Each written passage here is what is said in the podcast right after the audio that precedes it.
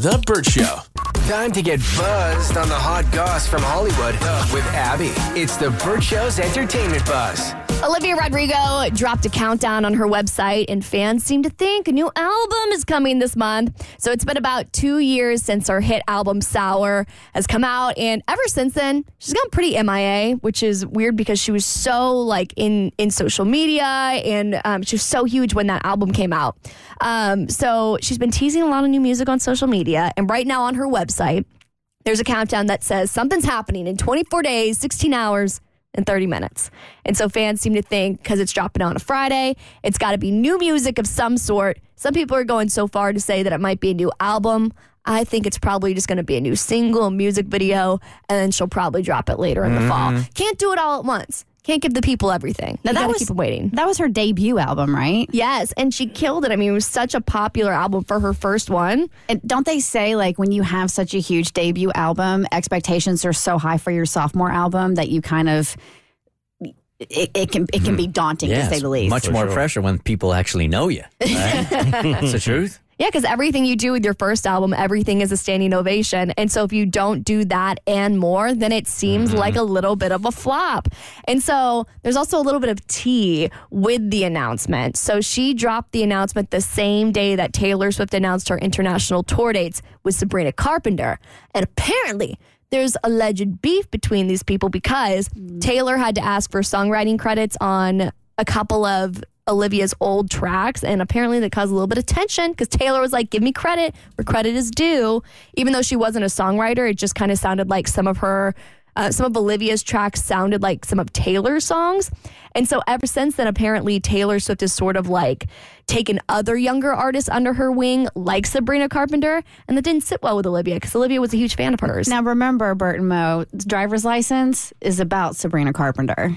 Oh, that's right. Ooh, okay. Yeah. Hey, look, you just don't go up against Taylor. Just give her whatever she wants. That's the safe way to go about life. But is that her picking sides? I kind of think so a little bit. I mean, I think it has a lot of things to do. I don't think Ta- I, Taylor loves to be a little bit petty just for like funsies. She's not like crazy dramatically petty, but it does kind of seem like she. It, it seems a little intentional. It seems a little intentional. No shade to Olivia Rodrigo because I really enjoy Sour, like her first album. She's fantastic.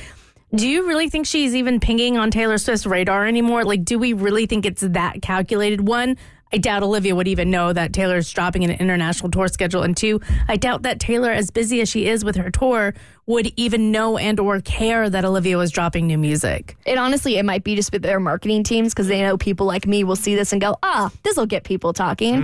Um, so it makes a lot of sense in that regard. Honestly, they probably, they as people probably don't care. Do you think that um, some celebrities, I'm not suggesting Taylor does this, uh, but I'm just curious if they have like viral marketing teams that go, okay, what can we create this week? We got an album coming up mm-hmm. or in two weeks.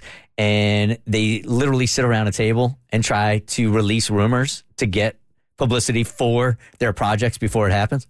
Honestly, it wouldn't surprise me. Absolutely. I Yeah. think so for sure. Yeah. But speaking of feuds between two very powerful women, Kim Cattrall, aka Samantha Jones, is finally returning to Sex in the City.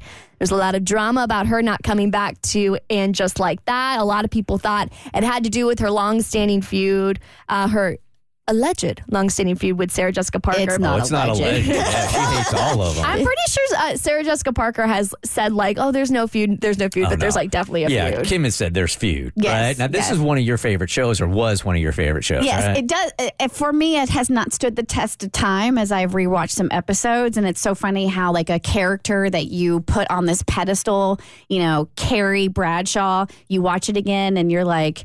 How are you so weak now? you just see them in a completely different light.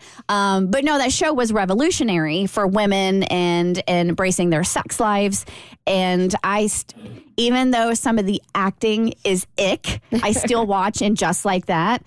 Um, but when I saw Samantha was coming back, but how she came back. I was like, that is classic Kim Cattrall. Well, she's just going to be in one scene. It's going to be a total cameo. Like, I wish she was coming back as her, like, full character. With nobody else on set. Yeah, she specifically, I read that the last couple of days, uh-huh. and I don't want to be on set with any of those women. And the showrunner also, apparently, Correct. she's got beef with. She's got beef with Michael as well. wow. It makes you wonder, like, what happened? Because the only thing that I've heard of, of why she didn't ca- come back, other than like maybe the feud between her and Sarah Jessica Parker, I heard she wanted to be in more films and TV shows because she's like, you know, I'm a woman of a certain age. I don't want to just pigeon my whole my pigeon my whole pigeonhole myself into one Yeah. um, character or role. So if I'm coming back, I want more offered. Well, there was more than that. It was personal because she Yeah. felt like she got treated by crap by some of the other girls. Also, it just was a bad situation. Yeah. One of Disney's most beloved movie franchises is getting a third movie. I'll have more for you on your next eBuzz on The Bert Show. The Bert Show.